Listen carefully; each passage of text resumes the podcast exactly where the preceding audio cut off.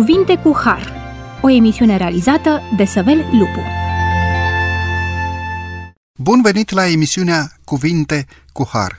Sunt Săvel Lupu și dorim să vă mulțumim, stimați ascultători, pentru faptul că ne-ați primit din nou în casele dumneavoastră. Discutăm astăzi un subiect deosebit de profund de pe paginile Sfintelor Scripturi, discutăm despre sanctuarul din ceruri și discutăm de asemenea despre judecată. Sanctuarul este o parabolă dramatizată a procedeilor lui Dumnezeu cu omul. Este o istorie în imagine, este Evanghelia în sâmburile ei. Putem spune rezumatul mântuirii sau mântuirea în rezumat. Este o figură, dar mai mult decât un simplu chip. Este o umbră a realității cerești, dar nici de cum întuneric. Este o reflectare a luminii cerului. A studia secretele sanctuarului, a studia sanctuarul, înseamnă de fapt a urmări gândurile pe care Dumnezeu le-a avut cu privire la istoria mântuirii omului. A înțelege, a pricepe toate amănuntele sanctuarului, înseamnă a cuprinde adâncimea bogăției înțelepciunii lui Dumnezeu în procedeile pe care Dumnezeu le-a pus în undă în legătură cu mântuirea noastră a neamului omenesc. Sanctuarul este un semn al alegerii poporului Israel, Israelul după trup și, în istoria Noului Testament, a Israelului spiritual, adică a poporului lui Dumnezeu. Recunoaștem că mijlocirea Domnului Hristos este problema centrală nu doar a Noului Testament, ci a istoriei omenirii, însăși a istoriei Universului.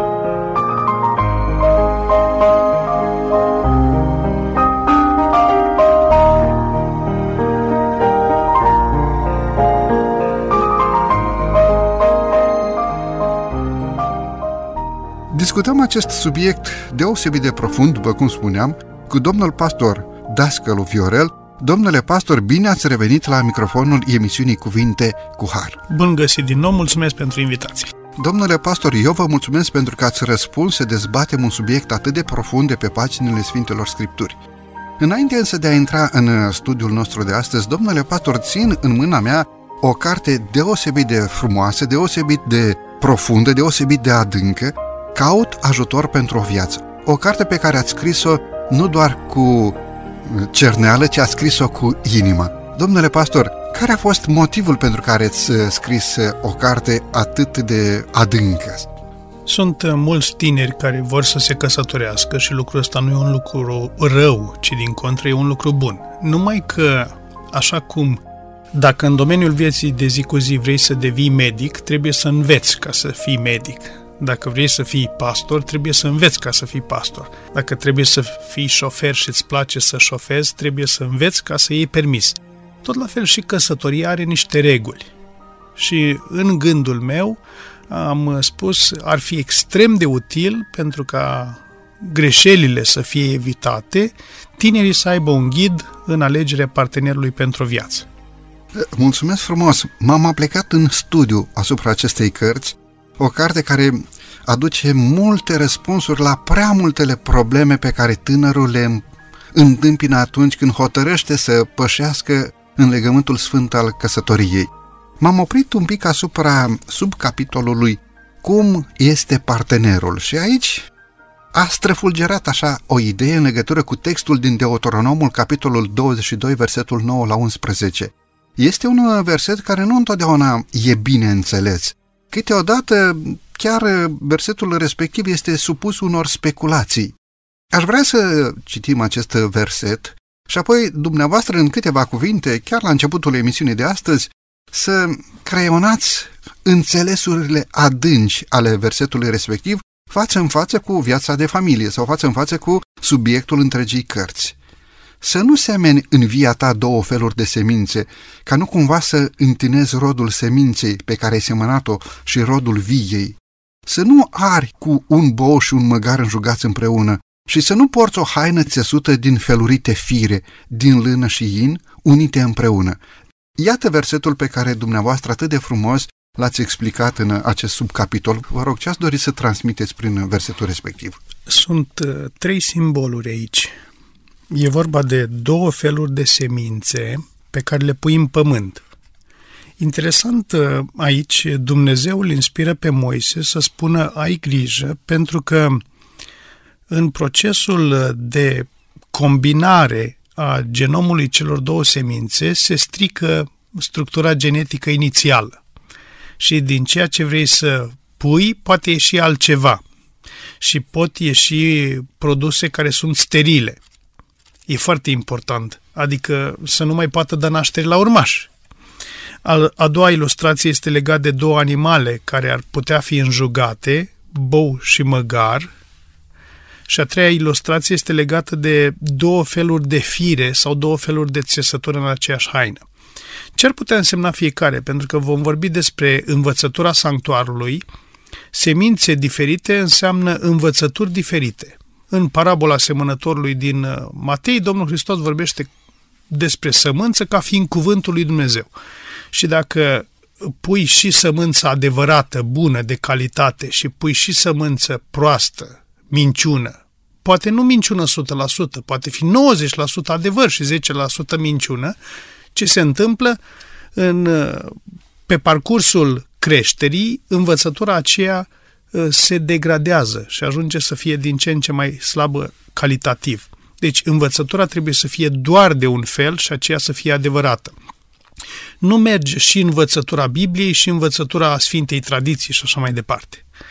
În ceea ce privește a doua ilustrație, bou și măgar, boul și măgarul au temperamente diferite și au putere diferită.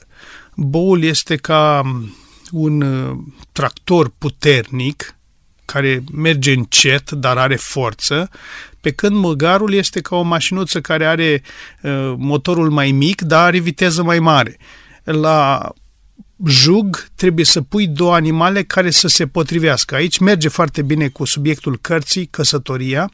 Dacă în căsătorie nu sunt potriviți cei doi, va fi greu, pentru că în căsnicie e la fel ca într-un jug. Cei doi trebuie să se sincronizeze. Și dacă nu există sincronizare, e o problemă. Și a treia lecție, două feluri de țesătură, două feluri de fire. În Sfânta Scriptură, haina înseamnă îndreptățire. Dacă există îndreptățirea pe care o dă Dumnezeu, țesută în războiul cerului, între ghilimele, adică e haina slavei pe care ne oferă Dumnezeu și noi vrem să mai băgăm și firele noastre, atunci e o problemă. Mai grav e când nici măcar nu vrem haina lui Dumnezeu, ci punem haina noastră, ca în parabola anunții fiului de împărat, în care omul a venit cu haina lui. Probabil că era frumoasă, arăta bine, probabil că firul era de calitate, dar nu era haina pe care o voia împărat, cel care răspundea de nuntă. De ce e foarte important să înțelegem că orice amestec este periculos. Mulțumesc tare mult pentru gândurile frumoase exprimate în carte și mulțumesc tare mult pentru explicația pe care dumneavoastră ați adus-o astăzi prin intermediul microfonului. Nu întotdeauna acest verset din Sfânta Scriptură este bine înțeles. Mulțumesc tare mult! Haideți să pornim la drum în emisiunea de astăzi și doresc să încep printr-o întrebare. Domnule pastor, de ce Biblia spune că sanctuarul pământesc era o copie sau prototipul celui ceresc? Și acest lucru obișnuim să spunem și noi, câteodată în predică sau chiar în discuțiile pe care le purtăm în legătură cu sanctuarul, obișnuim să zicem că sanctuarul pământesc este construit după chipul celui ceresc, prototipul celui ceresc. Ce dorește Dumnezeu să ne transmită prin această imagine a celor cerești? Atunci când Dumnezeu l-a pus pe Noe să construiască o corabie, i-a arătat un proiect, i-a arătat un chip, i-a arătat un model și a spus, Noe, faci corabia după chipul acesta. Atunci când Dumnezeu a vorbit cu Moise și a spus, vreau să faci un sanctuar, i-a arătat un chip, prototipul e în ceruri, iar ceea ce e pe pământ este tipul, adică sanctuarul de pe pământ a fost construit după proiectul pe care l-a dat Dumnezeu. E foarte important lucrul acesta. De ce? Pentru că de-a lungul timpului au tot apărut tot felul de discuții cu privire la sanctuarul din ceruri. E real, e ireal? Din punctul acesta de vedere pot fi discuții și vor fi până la venirea Domnului. Noi trebuie să înțelegem un lucru. Sanctuarul din ceruri i-a fost prezentat lui Moise. Apoi i-a fost arătat în viziune Ellen White. Și lucrul acesta este un lucru deosebit de important, care trebuie subliniat. Iar faptul că Dumnezeu i-a arătat macheta acestui sanctuar, faptul că i-a spus să faci aici pe pământ cum e și în ceruri, eu înțeleg că Dumnezeu are câteva lucruri care sunt ale Lui și El le hotărăște. Cum le face, unde pune mobilierul, cum le așează, e treaba Lui. Numai că apar două versete cheie în Exodul 25:40, să faci după chipul care ți s-a arătat pe munte, sau 26:30, cortul să-l faci după chipul care ți s-a arătat pe munte. El nu poate fi inovat, el nu poate fi inventat și nu poate fi modificat de om. Și aici o paranteză extrem de utilă, niciodată niciunul dintre noi nu avem voie să aducem inovații în serviciu de închinare. Tot ceea ce punem pe deasupra, paranteză, închinarea sfinților, închinarea la moaște, toate acestea sunt invenții omenești care n-au nicio legătură cu sanctuarul din Vechiul Testament și nici cu sanctuarul din ceruri. Nu apare niciun obiect, și vom vorbi despre lucrul acesta, care să aibă rolul acesta de intermediar omenesc între om și Dumnezeu. Mulțumesc tare mult pentru ceea ce a spus, și anume, sanctuarul din ceruri este realitatea eternă după care Dumnezeu i-a poruncit lui Moise să construiască un sanctuar pe pământ. De asemenea, ați subliniat și faptul că textele din Exodul, capitolul 25, versetul 40 și Exodul, capitolul 26, versetul 30, ne atrag atenția ca tot ceea ce este legat de sanctuarul de pe pământ să fie întocmai ca sanctuarul din ceruri. Omul nu are dreptul să modifice închinarea pe care Dumnezeu și-o atribuie doar lui însuși, pentru că El este Creatorul. Mulțumesc pentru acest gând. De fapt, și textul din Evrei, capitolul 8, versetul 5, ne spune că ei, sau conducătorii religioși, preoții, fac o slujbă care este chipul și umbra lucrurilor cerești, după poruncile primite de Moise de la Dumnezeu, când avea să facă cortul. Ia seama, i s-a zis, să faci totul după chipul care ți-a fost arătat pe munte. Domnule pastor, pe munte Dumnezeu i-a arătat un plan, o machetă, sau doar i-a dat niște fișe, niște schițe după care Moise să construiască? E clar că Dumnezeu a intervenit și a dat ceva în amănunt până la capăt. Ce este acel ceva? Eu cred că sunt ambele aspecte, adică nu i-a arătat doar niște schițe, sunt convins că existau acele schițe, adică Dumnezeu i-a dat schițele acestea, dar i-a arătat și macheta.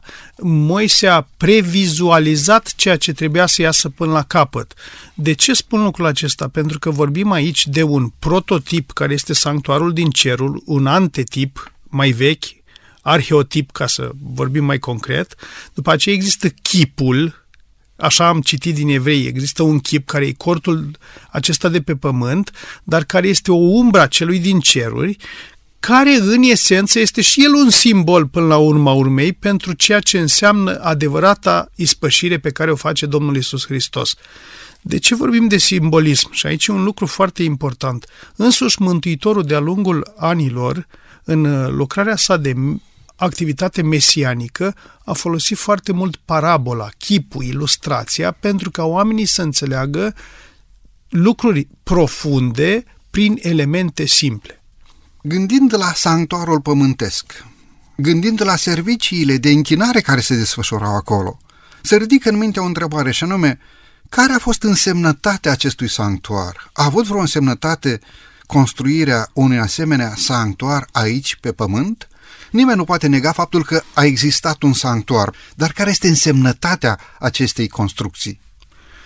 Dacă ne referim întâi la cortul întâlnirii, cel construit pe vremea lui Moise, Mântuitorul este cel care a fost ilustrat în acest element central al închinării. Dar nu doar Mântuitorul, jertfa Mântuitorului era reprezentată aici, ci întreaga activitate a dumnezeirii. Primul element pe care vreau să-l subliniez, Exodul 25:8, să îmi facă un locaș sfânt și eu voi locui în mijlocul lor. Deci primul element este prezența lui Dumnezeu vizibilă într-un anumit sens. De ce? Ar trebui să nu uităm faptul că atunci când a fost inaugurat cortul, prezența lui Dumnezeu s-a manifestat printr-un nor, o șechenie sfântă. Apoi, deasupra capacului, chivotului, era permanent un fel de un nor, era un nor de slavă, era demonstrarea prezenței lui Dumnezeu. Dumnezeu spune, puneți-mi deoparte un loc, acolo construiți un mobilier și în locul acela eu voi vorbi. Deasupra capacului ispășirii voi fi prezent. Iar al doilea element, foarte important, alături de prezența permanentă a lui Dumnezeu, era serviciul jertfelor, serviciul de la sanctuar, toate serviciile, pentru că erau multe elemente ceremoniale care arătau spre jertfa mântuitoare a Domnului Hristos. Dacă ar fi să discutăm un aspect, cred, extrem de important, ar fi prezența lui Dumnezeu Tatăl deasupra capacului, după aceea prezența prin sistemul jertfelor a Mântuitorului și prezența Duhului Sfânt, care era ilustrat prin tămâia care se ridica permanent, rugăciunile Sfinților, care sunt, conform cu Romani, capitolul 8, duse la Dumnezeu de către Duhul Sfânt. Deci în sistemul ceremonial avem triunitatea lui Dumnezeu cu elemente distincte. Am pus această întrebare deoarece, timp de aproximativ 2500 de ani, nu găsim o poruncă expresă cu privire la necesitatea construirii unui asemenea sanctuar. Prima dată cortul, după cum ați spus, construit de Moise și poporul Israel, iar mai târziu poporul Israel, prin conducătorii lui, au construit templu. Pun această întrebare deoarece vreau să înțelegem, în această perioadă de 2500 de ani, nu a fost nevoie de un astfel de cort, de un astfel de loc? Sunt două aspecte foarte importante. În perioada patriarhală, începând cu Adam și mergând până la sfârșitul vieții lui Iacov, eventual putem să-l introducem și pe Iosif în această perioadă, șeful familiei, tatăl familiei, era și preotul familiei. Și lucrul acesta este foarte important. Găsim altare începând cu Geneza și terminând până la momentul inaugurării cortului, găsim altare. Deci jertfa, închinarea, preotul, sistemul ceremonial într-o formă incipientă a existat timp de 2500 de ani. Numai că apare un element foarte important la alegerea lui Avraam ca tată al poporului pe care Dumnezeu avea să și-l aleagă drept popor al său. Până la Avraam, Dumnezeu este Dumnezeul tuturor, dacă am putea să spunem așa. El rămâne Dumnezeul tuturor în continuare, numai că face un legământ cu Avraam și cu sămânța lui Avraam ca să fie Dumnezeul lui Avraam, lui Isaac, lui Iacov și a urmașilor lui. Și din momentul acela Dumnezeu însuși spune, eu te-am ales pe tine ca popor, nu pentru că ești mare, nu pentru că ești însemnat, nu pentru că ești important, ci pentru că Avraam a făcut un legământ cu mine. Avraam este persoana care vorbește cel mai mult în Vechiul Testament, Scriptura, despre închinarea lui prin jertfe și mulțimea altarelor pe care le ridica de-a lungul timpului.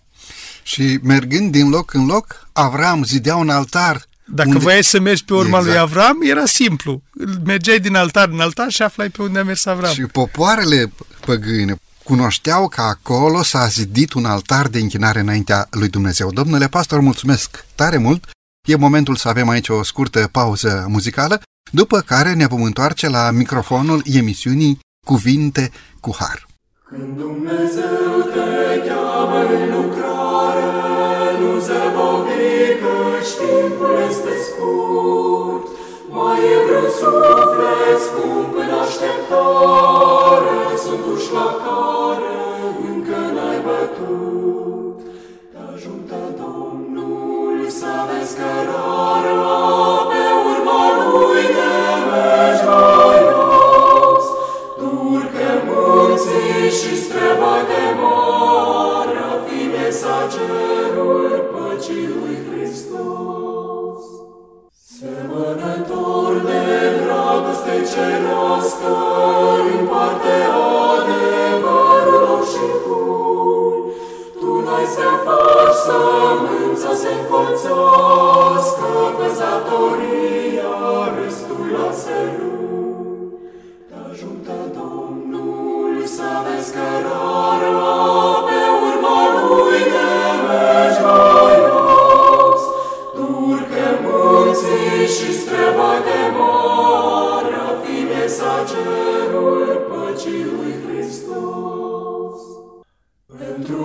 Tu slujește cu răbdare, păstrează ochii inimii deschiși. Slujirea e favoarea cea mai mare și bucuria de la seceriș. Te ajută Domnul să vezi cărarea, pe urma lui de mergi vaios. Nu urcă munții și străbate marea, fi mesagerul păcii lui Hristos. După această frumoasă pauză muzicală ne-am întors la microfonul emisiunii Cuvinte cu Har. Discutăm astăzi împreună cu domnul pastor Dascălu Viorel subiectul Sanctuarul și judecata. Discutăm acest subiect profund pentru că dorim să înțelegem care este rostul mântuirii noastre. Pentru că dorim într-adevăr să fim mântuiți și noi prin Harul lui Dumnezeu. În sanctuarul din vechime vedem ilustrată această lucrare pe care Domnul Hristos a îndeplinit-o și o îndeplinește în sanctuarul din ceruri pentru mântuirea neamului omenesc, în speță pentru mântuirea noastră. În prima parte a emisiunii am încercat să dezbatem de ce a fost necesară construirea unui sanctuar pământesc și am subliniat faptul că sanctuarul de pe pământ este copie identică a marii realități din ceruri, a sanctuarului ceresc. Domnule pastor, aș vrea să facem un pas înainte și vreau să vă întreb, când în timp a apărut nevoia construirii unui sanctuar pe pământ? Explicați înainte de pauza muzicală că în perioada patriarhală omul se închina înaintea lui Dumnezeu în fața altarului, pentru că așa a poruncit Dumnezeu, să zidească un altar și acolo să fie adusă jertfa. Totuși, în istorie apare necesitatea construirii unui sanctuar pe pământ. Ce a determinat și când s-a impus cu pregnanță o astfel de cerință? Vă rog frumos! Spuneam înainte de pauză că Avram a fost tatăl poporului Israel. Avram, arameul, evreul, a fost cel care a reprezentat începutul unui popor pus de Dumnezeu deoparte. Ce s-a întâmplat? Odată cu plecarea poporului Israel datorită foametei în Egipt, și lucrul acesta trebuie subliniat, în Egipt o vreme au dus-o bine, câtă vreme a trăit Iosif și faraonul care îl cunoștea, dar după aceea poporul Israel timp de 400 de ani a ajuns să nu mai fie recunoscut ca fiind un popor privilegiat, ba din contră să fie pus în munci și activitatea lor să fie o activitate extrem de greoaie, de robie. În perioada celor 400 de ani, poporul lui Dumnezeu s-a îndepărtat de Dumnezeu. Mai grav e că mulți dintre cei care s-au aflat în robie l-au uitat pe Dumnezeu. Și atunci Dumnezeu a spus prin Moise lui Faraon un lucru foarte important. Dă voie poporului meu ca să iasă din Egipt și să aducem jertfe în pustie. Nu se referea la o singură jertfă, nu se referea la o ocazie în care să facă o excursie pentru ca să se închine, ci era o ocazie în care Dumnezeu vrea să redescopere poporului său adevărurile cu privire la mântuire. Și fac aici o paranteză foarte importantă. După ce Domnul Hristos s-a înălțat la cer, s-a întâmplat același lucru. Doctrinele s-au pierdut. Robia, evul întunecat, robia păcatului a făcut ca oamenii să uite faptul că există un Dumnezeu și că există un proces al mântuirii și a trebuit să vină reformațiunea care încet, încet a reașezat puncte fundamentale de doctrină, inclusiv până în ziua de astăzi s-au redescoperit adevărurile centrale ale Scripturii. Deci, care a fost scopul construirii și nevoia construirii unui sanctuar ca să fie redescoperit Dumnezeu în plinătatea Lui. Am spus mai înainte, Dumnezeu voia să locuiască în mijlocul poporului și să readucă în mintea lor adevărata cale pentru iertare și pentru ispășire. În centru, sanctuarul, în speță prima dată cortul din pustie, avea serviciul jertfelor. Scopul principal al lui Dumnezeu în legătură cu sanctuarul pământesc era ilustrarea planului de mântuire, căci lucrurile pământești exemplificau pe cele cerești și pe cele divine. Domnule pastor, aș dori să intrăm un pic în sanctuar, așa în imaginație și prin versetele Sfintelor Scripturi să vedem cum era construit, care a fost planul pe care Dumnezeu i l-a oferit lui Moise pe munte plan pe care Moise l-a realizat întocmai, așa, prin versetele Scripturii și prin ceea ce Dumnezeu ne-a descoperit prin inspirație în Cuvântul Sfânt, să vedem un pic cum era sanctuarul, câte despărțituri avea sanctuarul și apoi ce obiecte erau în fiecare din despărțiturile sanctuarului. Vă rog! Sanctuarul era o construcție foarte interesantă, frumoasă, estetică, destul de mare și foarte funcțională. Dacă ar fi să vizualizăm corect cum era așezat cortul întâlnirii, el în primul rând era așezat într-o curte. Curtea era foarte bine împrejmuită cu niște stâlpi de salcâm și cu niște pânză care nu permitea accesul prin altă parte nici pentru oameni, nici pentru animale, decât spre poartă care era așezată în partea de răsărit, la est. Deci se intra dinspre răsărit. Subliniez lucrul acesta pentru că toate amănuntele aveau o importanță.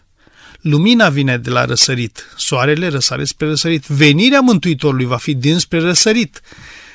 Soarele merge mereu crescând, spune Proverbe 4,16, lumina până în miezul zilei. Deci, dinspre răsărit, omul intra și primul element pe care îl găsea era altarul de jertfă. Omul de rând cu jertfa avea acces doar la acest altar. Acolo preotul lua animalul de jertfă, indiferent ce era, dar în principal erau miei, fără cusuri, care reprezentau pe Mântuitorul. În cazuri speciale puteau fi țapi, puteau fi berbeci, puteau fi viței sau porumbei. Dar în esență, cel mai des animal sacrificat era mielul. Preotul lua mielul și îl sacrifica pe acest altar de jertfă și îl incinera, pentru că ăsta era procesul.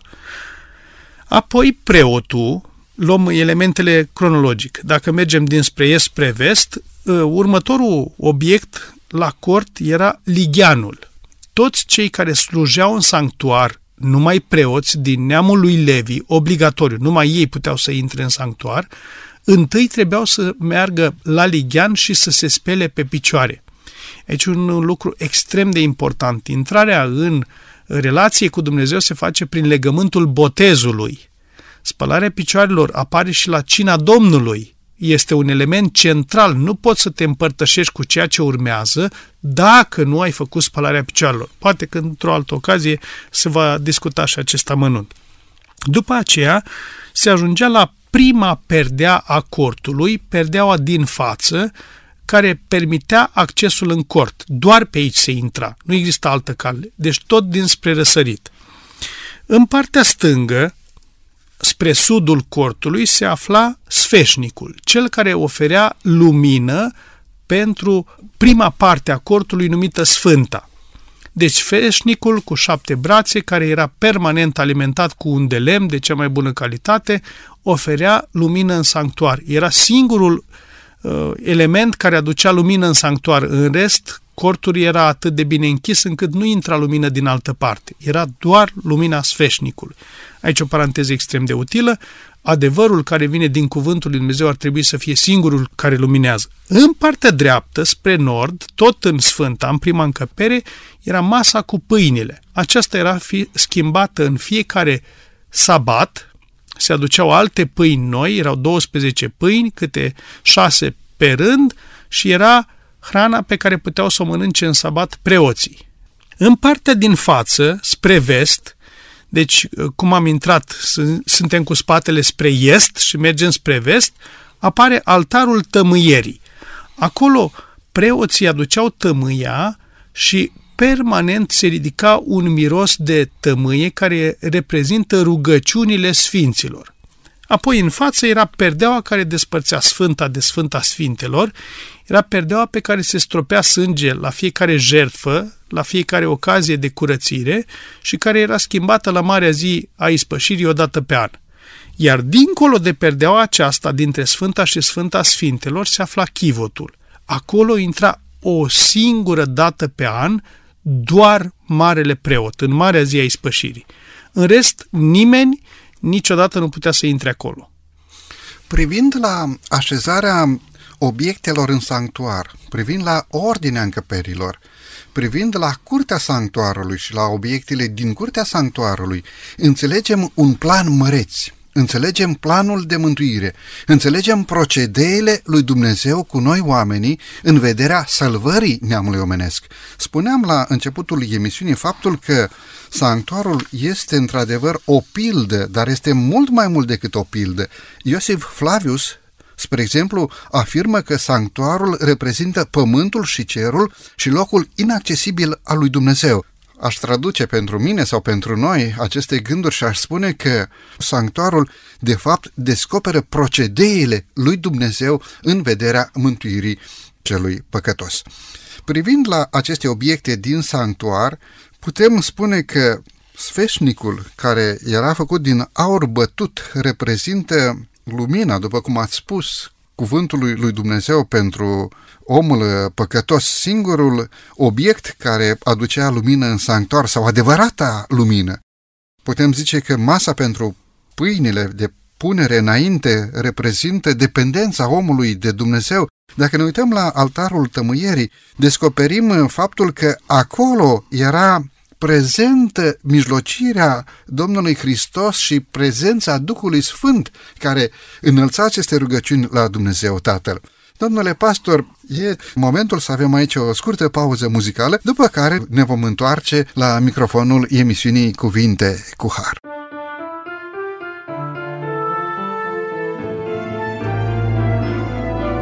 La tine, Iisuse, mi-e gândul mai mult să te privesc, ai vrea să știi mai aproape cuvântul, mai lângă inima mea. În tine, Iisuse, mi-e dorul mai mult să te slăvesc, aș vrea. Tu ești pâinea mea și izvorul, tu saturi inima mea.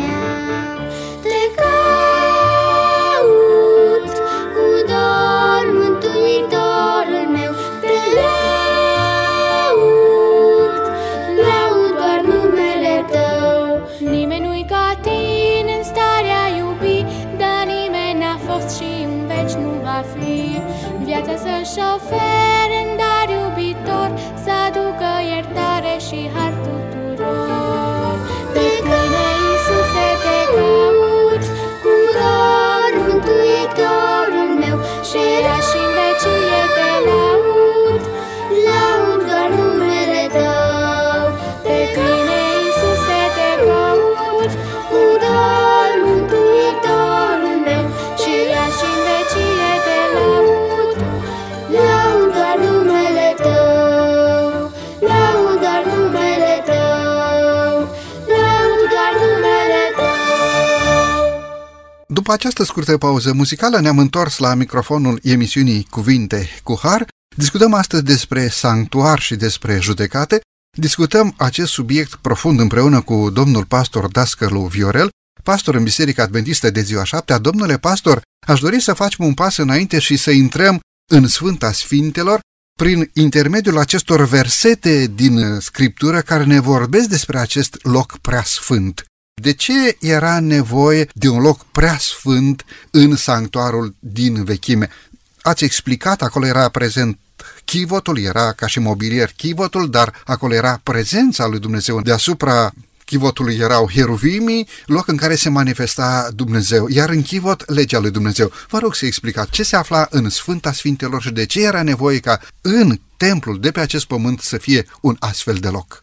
Manifestarea prezenței lui Dumnezeu în Israel a fost extrem de importantă. Poporul Israel trebuia să recunoască prezența vizibilă a lui Dumnezeu. Subliniez lucrul acesta. De ce? În cei 40 de ani cât au stat în pustie, permanent ziua era norul care acoperea tabăra și noaptea era stâlpul de foc care acoperea tabăra. Cu acest element cheie, în Exodul spune că Îngerul Domnului, adică Domnul Iisus Hristos, concret, era prezent acolo. Gândiți-vă la faptul că popoarele din vechime aveau nevoie de reprezentarea vizibilă a zeului lor. Când Moise a fost pe munte, 40 de zile în vale, poporul a luat o razna și a spus: vrem și noi să vedem un Dumnezeu vizibil, să-L avem în mijlocul nostru, și a făcut un vițel de aur. Ei, Dumnezeu după aceea spune în Exodul 25 cu 8, revenim, să-mi facă un locaș sfânt și eu voi locui în mijlocul lor, adică să fie casa mea. Aduceți-vă aminte că Mântuitorul spune celor din vremea lui, casa mea se va numi o casă de rugăciune, dar voi ați făcut din ea o pește de tâlhari. Adică Dumnezeu a vrut să aibă și el un loc pe pământul acesta în care să se știe clar, aici e locul lui Dumnezeu, nu-i locul lui X, al lui Y și așa mai departe. Și atunci Dumnezeu a spus, în locul preasfânt în care eu sunt prezent, am amintit mai înainte, doar marele preot intră o dată pe an la Marea Zeii Spășirii, dar acolo să-mi puneți chivotul. Chivotul era o cutie de lemn de salcâm, poleită cu aur curat, cu un capac din aur masiv pe care erau turnați niște heruvimi care reprezentau protecția lui Dumnezeu, foarte important lucrul acesta, iar înăuntru, în chivot, erau trei elemente cheie. Erau așezate tablele legii pe care Dumnezeu le-a oferit lui Moise pe muntele Sinai, apoi era vasul cu mană și apoi era toiagul lui Aron. Ce înseamnă cele trei elemente? Legea lui Dumnezeu este neschimbabilă, de aceea e de piatră și e în chivot, ca să nu poată umbla nimeni la ea. Pe când legea lui Moise a fost lângă chivot și scrise pe papirus, pe chestiuni care nu erau permanente. Al doilea element, vasul cu mană, reprezintă providența lui Dumnezeu. În cei 40 de ani Dumnezeu le-a dat mâncare din cer în fiecare dimineață, absolut în fiecare dimineață, mai puțin sabatul, Dumnezeu oferea mana. Și al treilea element este autoritatea lui Dumnezeu, toiagul lui Aron care a înflorit. În momentul în care noi nu ținem cont de lucrurile acestea, noi de fapt am dinamitat chivotul și am dinamitat însemnătatea conducerii lui Dumnezeu. Dumnezeu este cel care vorbește, Dumnezeu este cel care spune și eu trebuie să ascult de el. Ce e important cu privire la cei doi heruvim care se aflau deasupra sanctuarului, serafim din aur? Ei reprezentau răspunsul la întrebarea pe care o putea pune omul. Dacă o lumină cădea pe îngerul din dreapta, însemna aprobare sau primire. Atunci când Dumnezeu spunea sunt de acord, se lumina îngerul din dreapta. Dacă se lumina îngerul din stânga, răspunsul era dezaprobarea sau lepădarea sau negarea pe care Dumnezeu o oferea poporului ca răspuns. Același lucru se întâmpla și cu cele două mari pietre pe care le purta marele preot pe haina lui, Urimul și Tumimul. Domnule pastor, ați subliniat faptul că în Sfânta Sfintelor, în chivot, era legea lui Dumnezeu scrisă pe table de piatră, oferită de Dumnezeu lui Moise atunci când Moise a fost invitat să stea față în față cu Dumnezeu pe munte. Are vreo însemnătate faptul că legea lui Dumnezeu era în chivot și nu lângă chivot? De fapt, în mintea multora se ridică această întrebare, mai este valabilă astăzi? E exact aceeași lege care era valabilă atunci, scrisă de Dumnezeu pe table de piatră și oferite poporului prin Moise? Da, e foarte important lucrul acesta. Dacă la vremea poporului Israel din vechime ar fi existat un loc foarte, foarte, foarte sigur în care să nu umble nimeni, acela a fost doar chivotul. Vă imaginați ce s-ar fi întâmplat dacă Dumnezeu ar fi lăsat legea sa pe mâna oricui și nu într-un loc extrem de sigur? Fiecare ar fi luat dalta și ar fi cioplit și ar fi modificat și ar fi zis păi stai să ștergem de aici sabatul și să punem altceva în locul sabatului. Hai să ștergem ascultare și să punem neascultare, să punem democrație în loc de teocrație. Folosesc simbolul acesta pentru că e extrem de important. Dumnezeu a dat legea lui pe piatră, piatra este veșnică, între ghilimele, piatra a fost scrisă, dăltuită de degetul lui Dumnezeu, nici măcar nu l-a lăsat pe Moise să scrie el, ca nu cumva să fie vreo greșeală. Și dacă în chivot era legea, înseamnă că acolo era locul pe care nu putea să-l atingă nimeni niciodată decât marele preot la Marea Zeii Spășirii, așa cum am spus. Dacă cineva se atingea de chivot, în afara celui care era responsabil de treaba asta, pățea cum a pățit Uza. A fost lovit de Dumnezeu și a murit pentru că el a crezut că poate să sprijine chivotul să nu cadă. Vă dați seama, doar atingerea accidentală a chivotului putea produce moartea. dacă cineva și-ar fi permis să schimbe legea veșnică a lui Dumnezeu, ce s-ar fi întâmplat cu el? Ori în ziua de astăzi oamenii și-au permis, s-au încumetat, mai bine zis, să schimbe legile și vremea, pentru că ei nu mai au doctrina aceasta a sanctuarului corectă în mintea lor. Și fac aici o paranteză scurtă, dar extrem de utilă.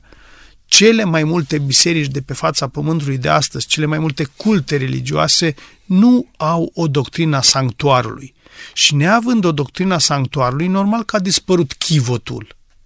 Și dacă a dispărut chivotul, a dispărut cu tot cu lege, cu tot cu vasul cu mană și cu tot cu toiag care este autoritate. Este obiectivul studiat a unui vrăjmaș de a șterge orice identitate despre Dumnezeu din mintea omului, din mintea credinciosului. Și normal că pentru a desfința cuvântul lui Dumnezeu și a desfința porunca lui Dumnezeu, desfințează și doctrina despre sanctuar, învățătura Sfintelor Scripturi despre realitatea sanctuarului din ceruri, ilustrată în construcția de pe pământ, după planul pe care Dumnezeu i l-a dat lui Moise. Domnule pastor, aș mai zăbovi o secundă aici, să subliniem însemnătatea textului din Coloseni 2:14. Apostolul zice: a șters zapisul cu poruncile lui care stătea împotriva noastră și ne era potrivnic și l-a nimicit, pironindu-l pe cruce. A fost pironită pe cruce legea lui Dumnezeu, în timp ce Dumnezeu a spus: puneți-o acolo în chivot ca să fie păzită de prezența lui Dumnezeu, de lumina prezenței lui Dumnezeu. A nimicit Domnul Hristos la cruce legea sau a nimicit păcatul? Sunt două aspecte foarte importante. Cei mai mulți care citează acest pasaj, aceste versete din Coloseni, capitolul 2, nu înțeleg un lucru. Aici apostolul Pavel spune: a șters zapisul cu poruncile lui. Ce este un zapis? Zapisul este o scrisoare, un pergament, o scrisoare transmisă fără valoare de permanență. Nu spune că a spart tablele cu legile lui. Trebuie să ținem cont de un fapt. Exista legea lui Dumnezeu, scrisă de Dumnezeu pe table de piatră și puse în chivot, și exista legea lui Moise, legea ceremonială, așezată lângă chivot și scrisă sub formă de zapis, hai să spun așa, sub formă de carte. Chiar s-a numit Cartea lui Moise. Ei, aici apostolul Pavel este extrem de clar. A șters cartea, adică a anulat cartea, sistemul ceremonial. Nu a spart tablele cu legea. Aici e o mică problemă. Faptul că cei mai mulți, dacă stai și întrebi creștini, protestanți, neoprotestanți, întrebi: avem voie să desfrânăm? Nu! Avem voie să furăm? Nu! Avem voie să mințim? Nu! Avem voie să înjurăm pe Dumnezeu? Nu! Și așa mai departe. De fapt, toată problema se duce la punctul cheie din cele 10 porunci, și anume problema sabatului. De fapt, asta deranjează pe cei mai mulți. În rest, ar rămâne totul în picioare. Deci revin, ca să fie foarte clar. Pe cruce a fost țintuit sistemul ceremonial. De ce? Spune apostolul Pavel clar: Hristos, Paștele nostru, a fost jertfit. De aceea, de la jertfa Domnului Hristos nu mai există sistem ceremonial, nu mai există jertfe, nu mai există Paște și așa mai departe, pentru că toate care erau umbra lucrurilor viitoare, pentru că asta a fost sanctuarul, a fost o umbră, au dispărut odată ce a apărut cel care era reprezentat prin aceste simboluri, adică Domnul Iisus Hristos, mielul fără cusur. De aceea, Ioan Botezătorul, în predica inaugurală a activității Mântuitorului înainte de botez, spune foarte clar: iată mielul lui Dumnezeu, adică l-ați așteptat atâția ani pe miel, uitați-vă, a venit. Deci de acum încolo nu mai are însemnătate nimic din ceea ce a fost până acum. Domnule pastor, ne apropiem de încheiere acestei emisiuni și aș vrea să discutăm în câteva minute pe care le mai avem la dispoziție. Aș vrea să discutăm însemnătatea serviciilor, a jertfelor care erau aduse în sanctuar. Spuneați că Ioan a înțeles acest lucru și a ridicat mâna arătând spre Domnul Hristos și explică, spune: iată mielul lui Dumnezeu, adică acel miel care a fost jertfit sute de ani, poate mii de ani, acum, la împlinirea vremii, a venit să se aducă jertfă pentru salvarea neamului omenesc. Care este această însemnătate a jertfelor din sanctuar? Dacă eu eram un păcătos care am făcut un lucru reprobabil și conștiința mă mustra, primul lucru trebuia să iau un miel din turmă, un miel fără cusur, și să-l aduc la sanctuar la preot. Asta însemna că mă fac de râs. Când merg prin tabără, mă văd toți, dar asta era un semn al umilinței. Și foarte important. Ajungeam cu mieluțul la altarul de jertfă care se afla imediat la intrarea în curtea sanctuarului. Acolo preotul făcea o rugăciune și mă punea să mărturisesc asupra mielului prin punerea mâinilor păcatul meu, câtă vreme mielul era în viață. Apoi preotul junghia mielul și cu o parte din sângele acestui miel ungea coarnele altarului. Ei, e foarte important. Păcatul meu a fost transferat asupra altarului de jertfă. Ei, ce se întâmplă că în simbol păcatul rămânea acolo? Nu era capăt de linie, pentru că preotul după aceea lua din sângele care rămânea și stropea perdeaua din lăuntru în sanctuar. Adică, cu alte cuvinte, păcatul meu a fost transmis asupra lui Hristos, mielul fără cusur. Hristos l-a dus în ceruri, în sanctuar, în simbol. El n-a dus păcatul în ceruri, ci simbol. Iar la Marea Zi a Ispășirii, care avea loc în luna Nisan, foarte important, atunci marele preot făcea ispășire asupra sanctuarului și păcatul era adunat un an de zile deasupra sanctuarului, era pus printr-un sistem identic de punerea mâinilor peste un țap care era trimis în pustie, țapul reprezentându-l pe Azazel sau pe Satan, care este responsabilul direct de păcate. Tot sistemul acesta era extrem de ilustrativ și foarte ușor de înțeles pentru cei din vechime. Toate jertfele de la sanctuar n-ar fi avut nicio însemnătate dacă însuși mielul lui Dumnezeu n-ar fi venit ca să-și dea viața. La venirea lui Mesia s-a făcut adevărata curățire prin jertfa Mântuitorului. Domnule pastor, o ultimă întrebare înainte de a încheia emisiunea de astăzi. Poate printre ascultătorii noștri este cineva care nu înțelege pe deplin simbolistica sau semnificația sanctuarului. Poate omul a rătăcit de la credință, s-a îndepărtat de cuvântul lui Dumnezeu, dar în inima lui își dorește să se întoarcă. Are un dor, are o căutare după Dumnezeu. Poate el aleargă pe căile acestei lumi și s-a depărtat mult de cuvântul lui Dumnezeu, poate de biserică, de adunare, poate datorită unei patimi și a pierdut familia, soțul sau soția, sau s-a depărtat de copii sau copiii s-au depărtat de el. Domnule pastor, ce ați sfătui pe un astfel de om care rătăcește departe cu sufletul pe cărările acestei lumi și poate nu doar cu sufletul, poate chiar este înrobit de patimile acestei lumi din punct de vedere fizic, dar și-ar dori întoarcerea, și-ar dori să vină spre Dumnezeu, spre comunitate, binecuvântarea inițială.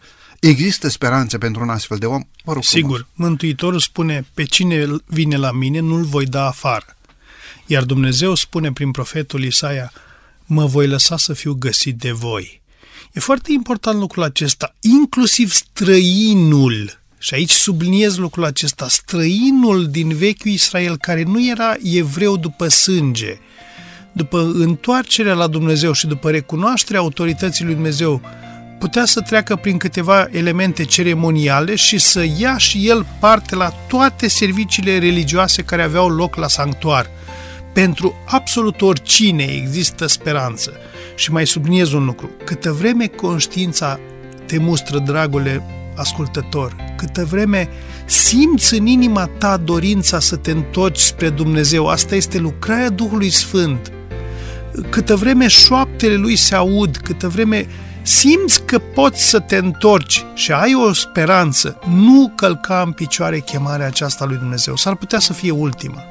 Mulțumim lui Dumnezeu pentru această veste bună. Mulțumim lui Dumnezeu pentru faptul că în lucrarea Domnului Hristos a deschis o poartă largă de iertare și de har nemăsurat pentru iertarea, pentru vindecarea celui care cu toată inima se întoarce spre Dumnezeu. Domnule pastor, mulțumesc tare mult pentru prezența dumneavoastră în emisiune.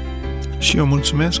Stimați ascultători, din toată inima dorim să vă mulțumim pentru faptul că timp de 50 de minute ne-ați primit în casele dumneavoastră.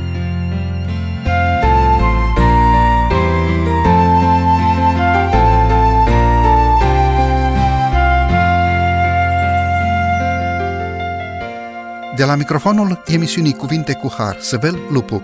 iar din regia tehnică, Nelu Loba și Cătălin Teodorescu, vă mulțumim pentru atenția acordată. Până data viitoare, numai bine tuturor!